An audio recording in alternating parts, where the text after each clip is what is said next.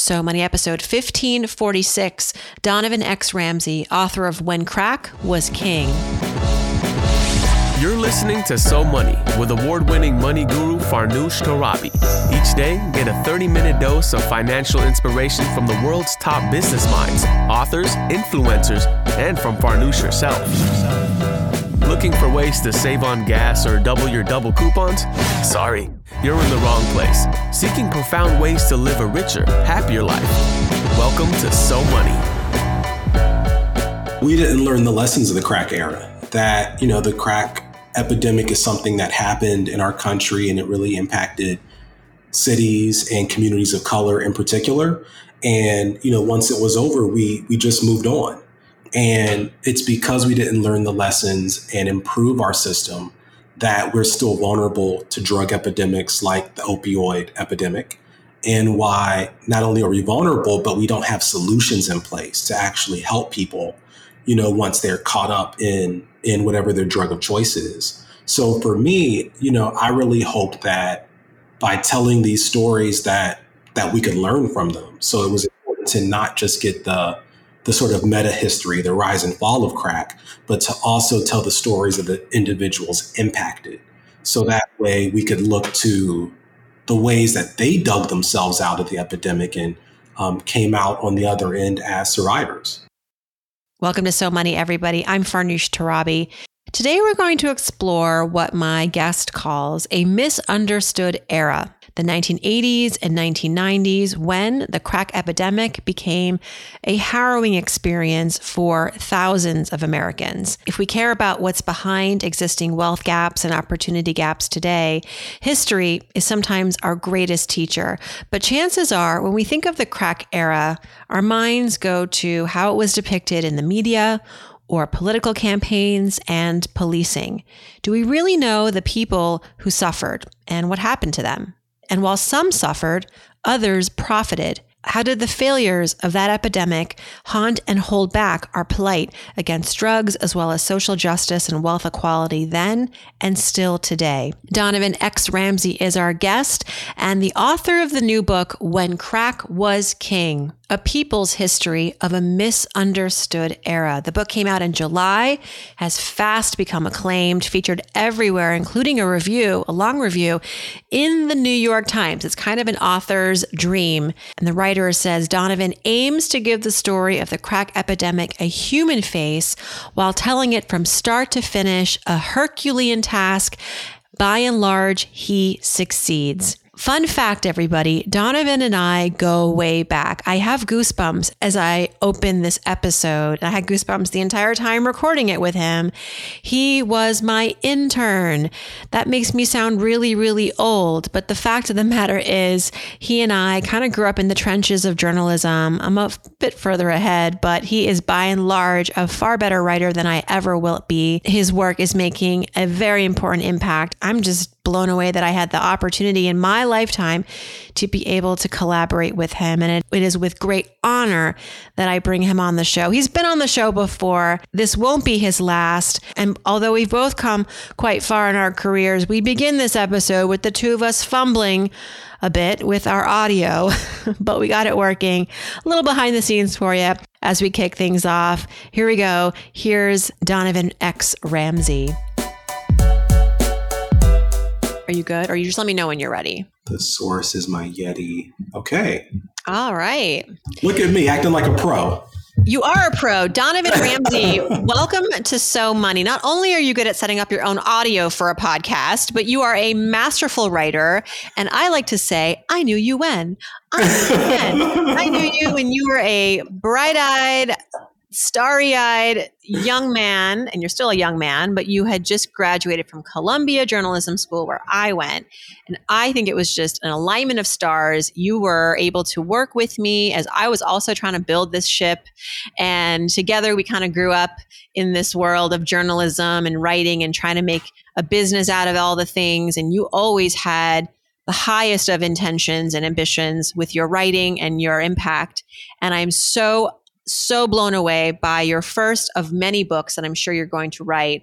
But this now is called When Crack Was King. I'm getting goosebumps because I remember the day you told me about this book and the deal. And it was before the pandemic.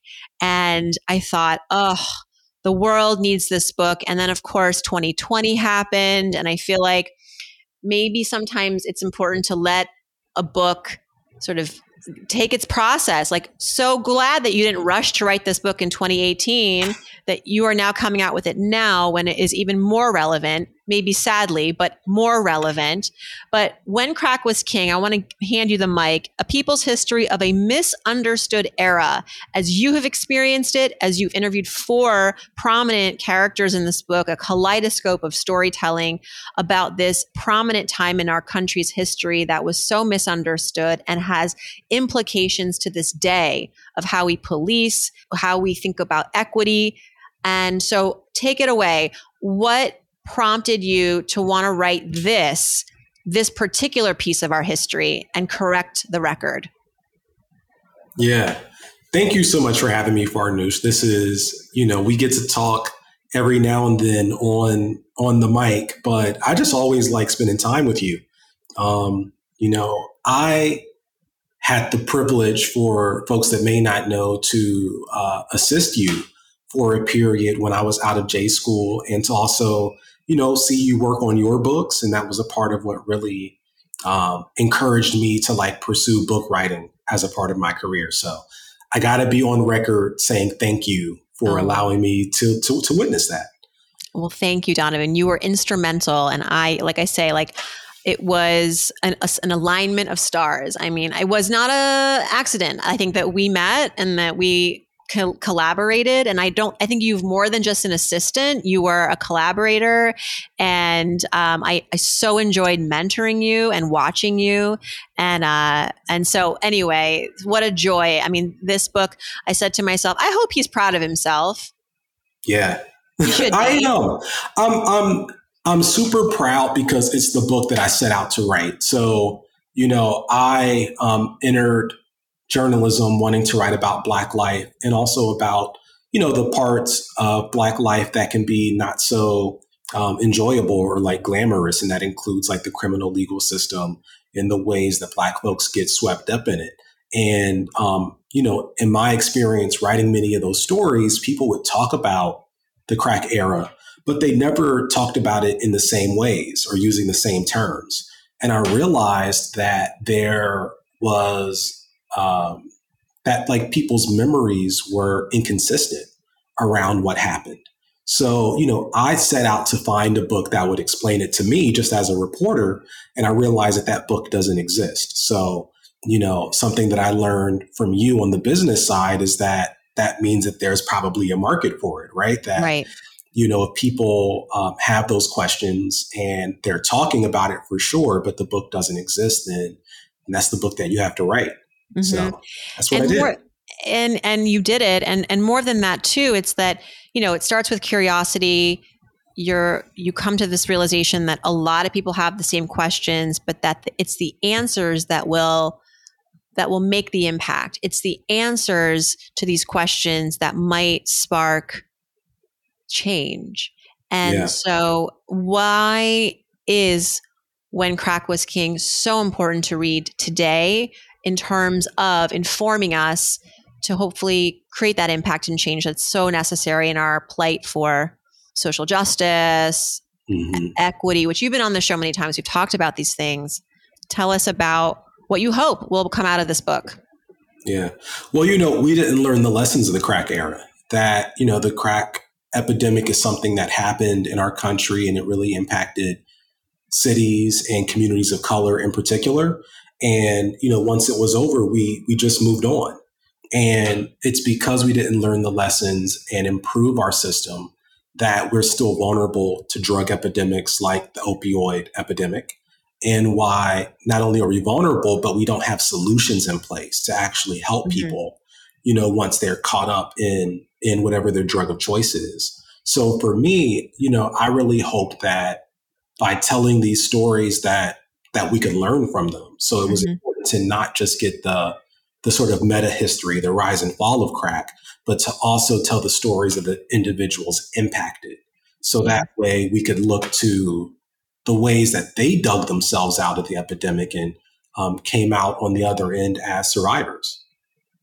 And you do this through four main characters in your book. You yourself also a main character. Of course, the writer is always a main character, but in the introduction you talk about when you were a child and sort of when you were first introduced to this um, to this epidemic, how it was articulated, how it was talked about was was very impactful. Tell us about your choice to tell this through the lens of these four individuals. And I, I just think it was so smart. I mean, first of all, Hollywood, I know we're doing a strike right now, but I anticipate a bidding war for the rights to this book because it has clear adaptation potential and cinematic. And I mean, you've already developed the characters and they are real people. So there's no like, you know, imagination there. But tell us why these four particular people were crucial to this 360 that you wanted to provide on looking at the crack epidemic.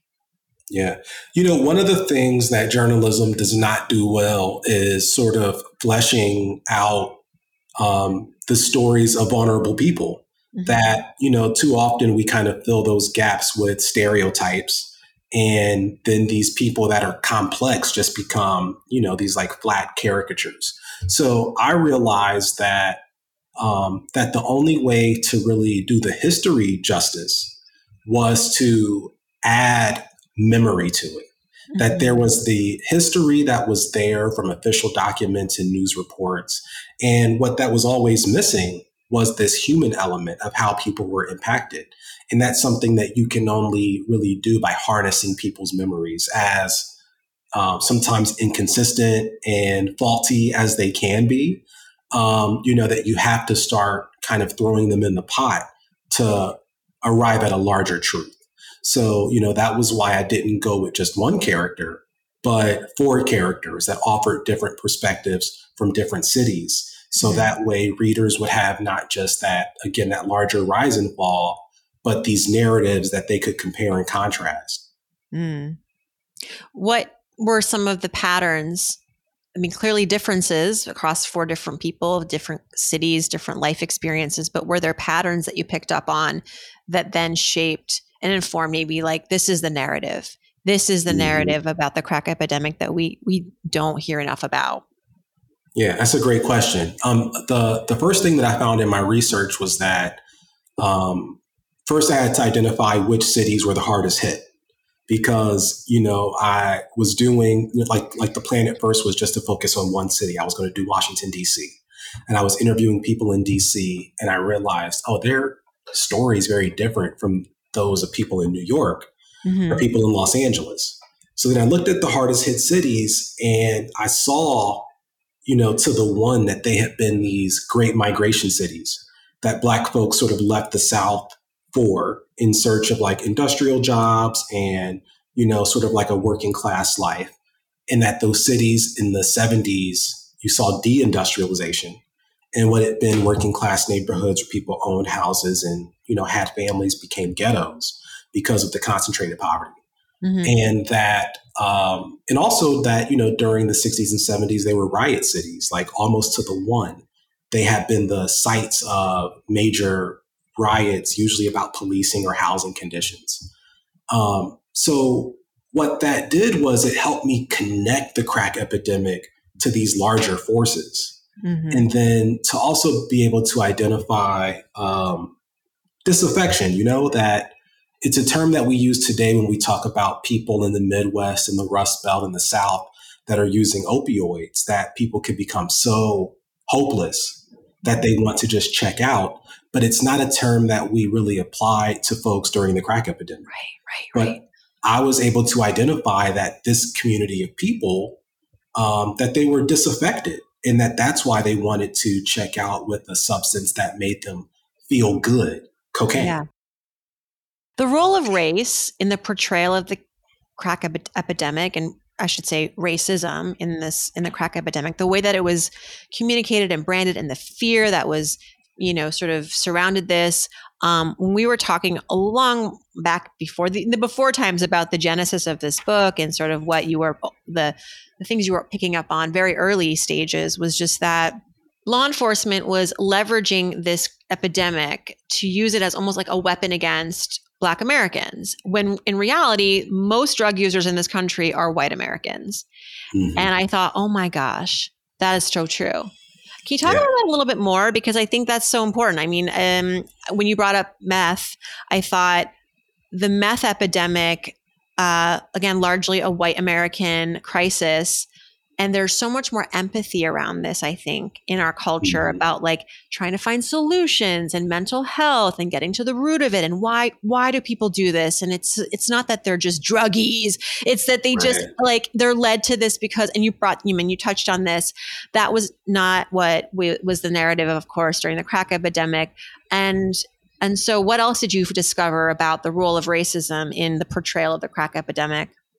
Yeah.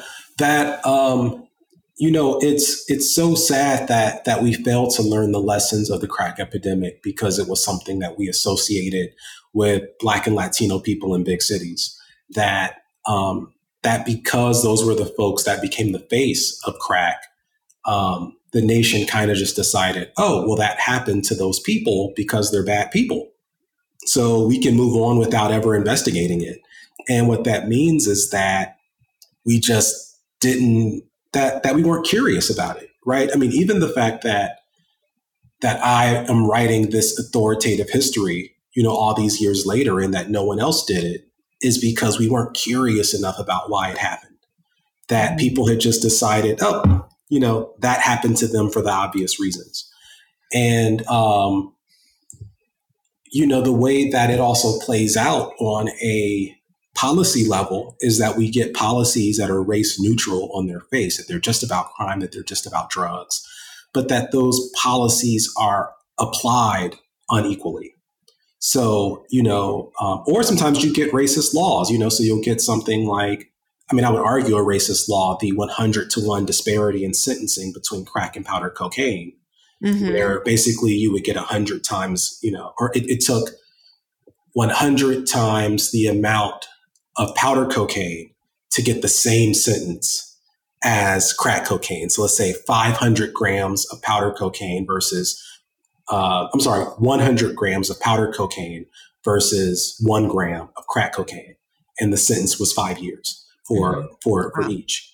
Well, the impact of that is that you're going to police people unequally. You're going to arrest Black folks, especially for um, um, possession of, of crack. And then those folks not only go to prison, but they stay in prison. And that's how that's how we get a situation like mass incarceration. So, you know, uh, race is this confusing, distracting factor in American yeah. life. That is something that makes otherwise, you know, curious and intelligent people put aside their ability to think and to just, you know, uh, to embrace fear and to embrace shame. And, um, you know, fear and shame are just where every bad thing happens. They're just like first cousins. Yeah. I think what one of the references in your introduction is about Whitney Houston and she was she was abusing crack cocaine. She mm-hmm. denied mm-hmm. it because part of it was that there was a stigma about like whoever uses this is poor. It's a poor yeah. person's drug, and she of course didn't want that branding. Um, yeah. And and what what are some of the other like myths around this drug use, this particular drug use that you found to be pervasive, and again maybe even intentional branding because, or it was just it was it was false associations that we had. Um, it's just yeah. so sad the whole thing. But like, what else did you discover on uh, in that realm? Well, you know, uh, you know, on, on, the topic of Whitney Houston, who I absolutely love, you know, that, that she did an interview with Oprah, you know, when she was in a period of recovery where she talked about how she smoked uh, base, she called it with with marijuana. So, you know, base was one of the original names for crack cocaine, but it was very clear in that interview that I don't even think she knew that she was smoking crack. So, you know, it's funny how, you know, somebody could become vulnerable to crack addiction through that kind of stigma being associated with crack. So somebody says, oh, this isn't crack, this is base. So now you feel free to use it and you ultimately become addicted. Wow. Um, but I'll say in terms of the the things that we misunderstand about the the myths. First, there was this idea that crack was a, a super drug, which uh, it was not. That crack is the same substance as powder cocaine. Um, it just simply is consumed differently, and because it was consumed differently, it is metabolized in the body differently. So um, anything that you smoke goes directly to your brain. And that means that you get immediately high, but that high is short lived. So therefore, it's something that people binge. Um, and I would compare for, you know, any of our listeners that have used marijuana. Uh, it's like when you have an edible and you think, oh, that edible didn't do a thing. And then an hour later, you're high out of your mind for the next 24 hours you know, right. versus smoking a joint. It's, we are not speaking from experience, listeners. No. That's what we've read in the newspapers. No, I, I, I barely drink coffee. but um, yeah, that that is, you know, similar. So, mm um, you know, that was a myth. And out of that myth came this idea, right, that like crack addicts were then these like zombies, that they right. were people that became immediately addicted and that were a different level of addict. Yes.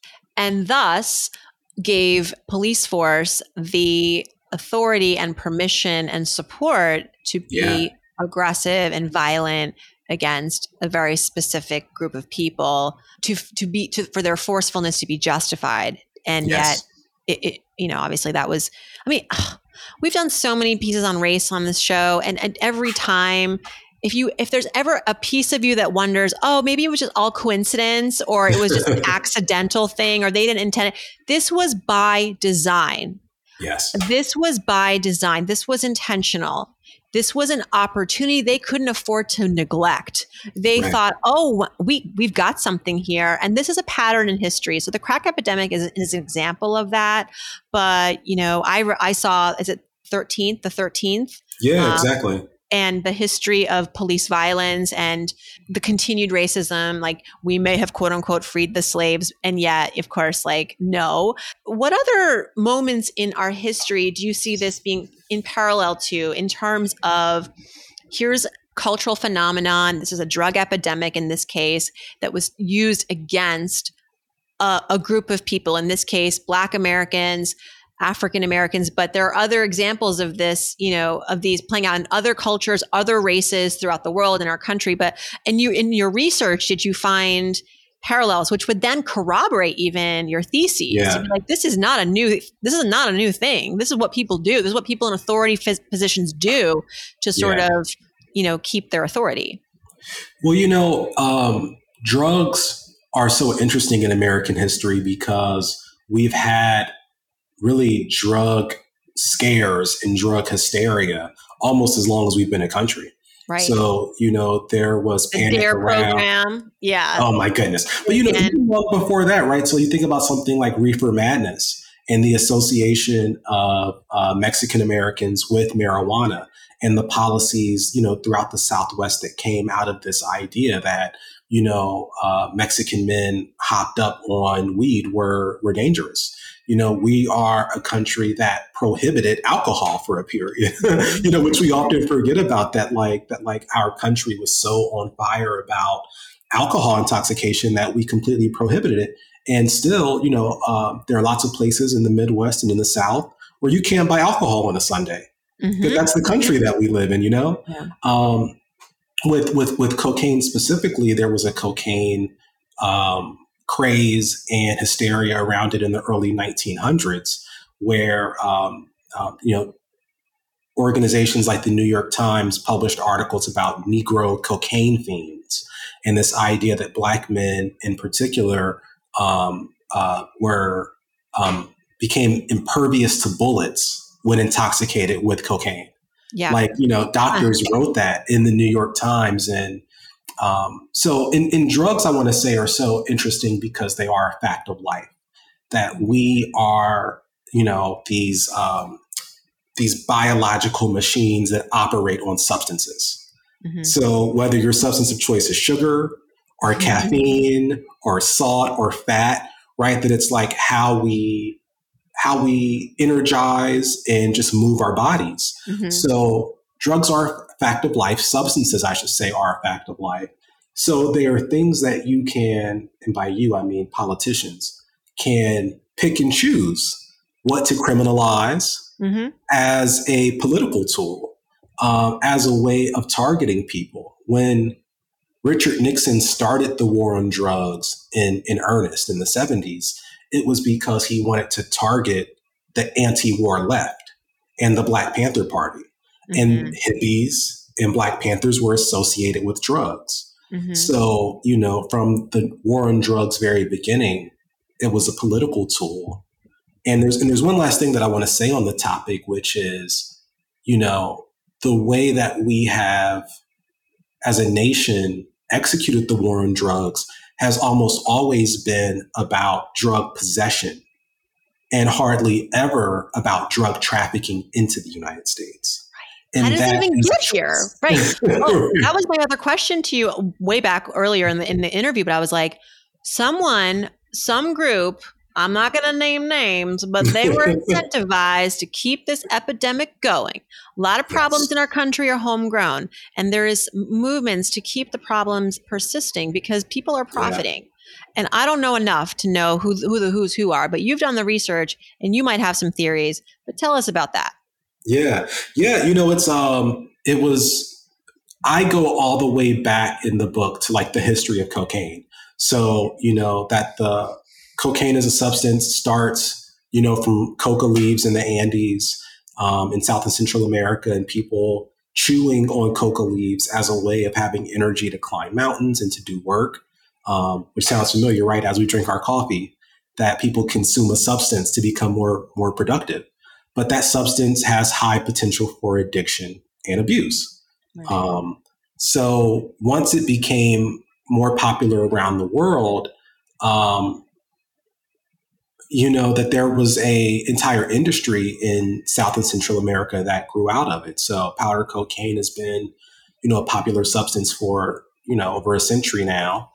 And in the 80s, there were groups in Central America that the U.S. government wanted to support in terms of their in terms of their political activities, but we did not have um, approval from Congress to do so to to disrupt foreign governments.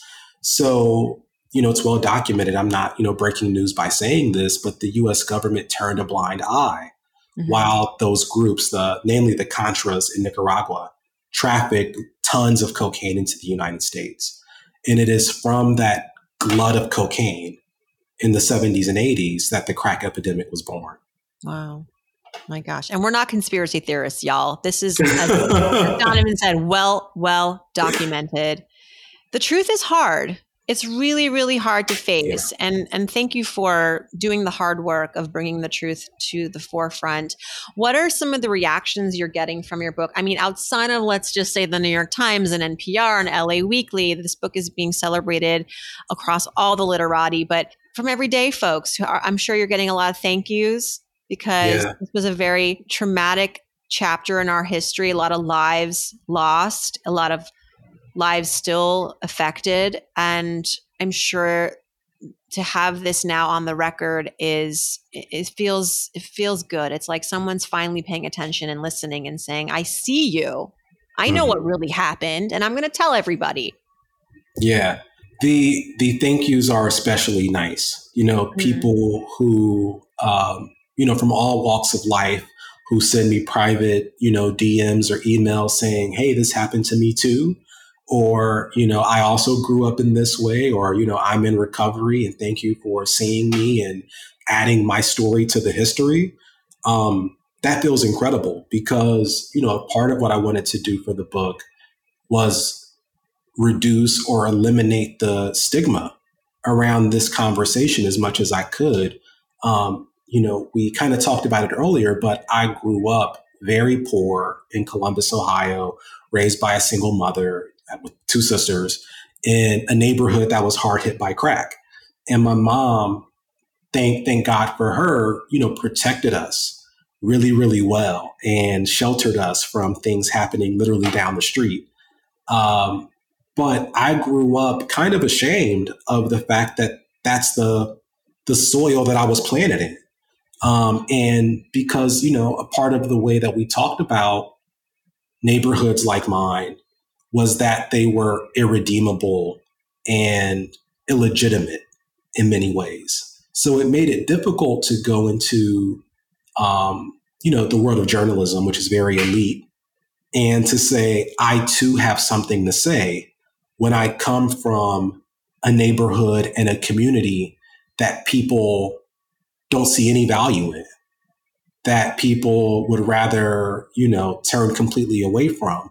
So um, I know how hard it was for me to tell my own story, you know, of, um, you know, having my very first bike stolen by a drug addict, you know, in the way that that shapes you, you know, as a child.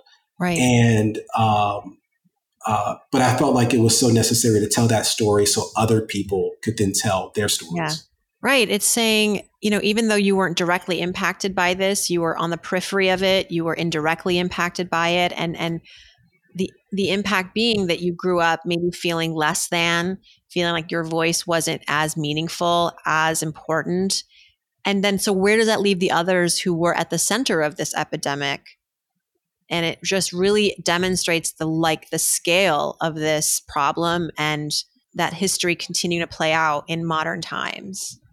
Yeah, absolutely. Wow. And you know, and, and I think that, you know, we all were impacted in ways that we might not even completely understand. Like just the fear of crime that exists, I think, within our society. Like we are, we, we live in a very fearful society that we live with that fear. And that fear was really stoked during the 80s and the 90s. That if, you know, you were a kid that that sat through the the very special episodes of your favorite sitcom, you know, which were yeah, which were uh, really what were the shows like um different Saved by the Bell had Saved one. by the Bell. The Fresh Prince of Bel Air had a, a drug show. episode. Yeah, yeah, yeah, yeah. Yeah, Wow. that there were all that there was always an episode about drugs or about guns and violence. Well, and that was one of my other questions for you is that, you know, we've talked about the involvement of, of law enforcement and even media and the medical industry in sort of fueling that fear. But thank you for also bringing up, you know, Friday's lineup of, you know, television that we all watched and the after school specials. And everyone had a hand in this to some extent, whether they were very intentional about it or just playing that same tune because that's what was popular and that was what the everybody was buying into this so let's just keep Yeah. it going. There was profit to be made when these stories were sensationalized. Fear sells. I mean i write about it in a healthy state of panic. It's like we are so familiar with fear not just because it is a natural resource in our bodies but because the world uh, plays on that. The 24-7 news cycle marketing it's like this always the sense of urgency and you know crime and you know everything is high stakes and life threatening and doesn't help you know um Yeah. but whew, yeah I mean, think about this: that like the people that that that gave us most of our drug messaging in the '80s and '90s was the um, I think it's the, the the National Institute for a Drug-Free America, and this was literally a group of marketers that were funded by the Reagan administration to create all of those incredibly memorable ads, like "This is your brain on drugs." this is your brain on drugs frightening commercials. Frightening, right? But like, you know, these weren't scientists. These weren't, you know, journalists. These weren't people that were accountable in those kind of ways to, to give um, accurate messaging. They were trying to evoke a feeling, which is what marketing does. And that's who we put the messaging around drug abuse, drug dealing, um, all of that. We like put it in their hands um, in a really funny way too. You know, I also came across all this great documentation about the Reagans who were entertainers before they were politicians, both Nancy and Ronald Reagan. they know drama That they know drama, and that they literally held meetings with the heads of networks saying, "How can we work drug anti-drug messaging into the show?" So this is why Nancy Reagan is on an episode of Diff'rent Strokes. This is why Jesse Spano says, I'm so excited. I'm so excited. I'm so scared. Right? Like, Mhm. because it was literally coordinated messaging about drugs, which, you know, on one hand, I think it did terrify a generation of young people and probably had some impact on. I mean, it's why um, I didn't. I didn't want to be Jesse Spano. I, I, mean, kids were in my high school were taking all sorts of things to help them stay up at night to do their homework. You know, yeah. um, caffeine pills, and I was like, no, that is not how I'm leaving the earth. Like, I'm yes. not. And maybe there would be a small percentage chance of that happening, but I was like, that is in my control to choose to take this or not. I saw Same. what happened on Saved by the Bell. I'm not doing it. Same. Yeah, no, terrified of drugs. And I think that again, it's probably that way. yeah. Absolutely. But tell us the other side of it. You know, but you know, it's like you you get that effect, but at what cost? Which is to create misinformation about drugs that then adds to additional harm, shame, and stigma. Mm-hmm. So for someone like me, you know, growing up in a neighborhood that was hard hit, I didn't want to become an addict. I didn't want to be a dealer. I was afraid of the addicts, the addicts and the dealers around me. But also I had to deal with a level of policing oh, in my yeah. neighborhood as a as a response, right? So it was I was, you know, from every turn, you know, harassed by the police, afraid of the violence in my community, and, you know, and there was just no letting up. And all of that mm-hmm. is a byproduct, right, of that fear and hysteria. This is your brain on drugs. Any questions? Yeah. if you have questions, turn to Donovan Ramsey. He's got answers, the real answers. The book is called When Crack Was King A People's History of a Misunderstood Era. Bryan Stevenson, author of Just Mercy, an incredible book. He says the book is insightful, deeply moving. Donovan Ramsey, thank you so much. And what's next? Um, podcasting, Farnoosh. You're going to start a podcast? I'm going to start a podcast. I, you know, it's very early on, but I I realized during writing this book that I really love interviewing, that I almost write so I can interview. Hmm. And um, so, in thinking about how I could, you know, move my work forward, um, I felt like I wanted to incorporate more interviewing. I really feel like there's such a need for experimentation with like the black voice and black vocal expression and there's such an audience again to, to build for black listeners in the podcasting space. Oh yeah. So that's what i yeah, want to do. please do that i will help you. And the word i was searching for that was on the pages of your book deeply feeling. Mm. authoritative oh, so nice of them. Authoritative, yeah, authoritative and deeply feeling. This is from the One World team, your publishers, who I think published President Obama's book. You know what? Not Obama. That is Crown. Okay. And I will have you know that Crown did he make wanted, me an offer for news. wanted yes. your book, right? That's where I got confused. and I said, no, I want to go with One World because they published Bryan Stevenson, they mm-hmm. published Ta-Nehisi Coates, they published Nikole Hannah-Jones, and I really knew that they would handle the book well. So I um, went against my better Farnoosh advice, and I left a little bit of money on the table but I hope that we'll pick it up on the back no, end. No, I mean, you do that sometimes because you want the right fit. Yes. This is a long journey. Book writing is not a quick race. It is yeah. a long, steady marathon, and you have won this marathon. Donovan Ramsey, thank you so much. We'll put the link in our show notes. I just, I am so in awe of you. Congratulations. What else can I say? I mean, maybe someday, thank you. Maybe there's like a world where we can hug actually virtually. Yes. Like I, I can transcend the screen and give you a hug, but know that that is what I really want to do. And in absence of that, I'm just going to say, um, I heart you. Thank you so much, Farnoosh. And wait a minute, have you turned to the acknowledgments of the book yet? Yes. Of course, I know. like, look, everybody. Well, you pointed that out for me. I, I know I, I my, my tendency is to first go to an acknowledge. I just didn't honestly. It didn't even cross my mind that you would thank me. Are you kidding me? But I mean, it makes sense. No, I mean, I appreciate yeah. it. Of course. I mean, I if to to think that I had any hand in this masterpiece being completed, um, well, I'm going to put that in my LinkedIn profile. Acknowledged in When Crack Was King, starting in 2023 till present. Yeah, right, right.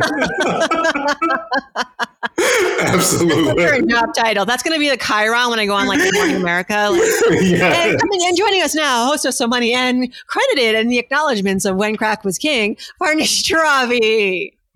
I can't wait. I can't yep. wait. We're done. Okay, Donovan, be well, my friend. All right, you too. We'll talk soon. Thanks so much to Donovan for joining us. I have the link to his book in our show notes, and I will be giving away a copy of this book. If you want it, let me know. Leave a review in our Apple Podcast review section, and I might pick you next Friday on Ask Farnoosh. Hope you have a great rest of your Monday, and I'll see you back here soon. I hope your day is so money.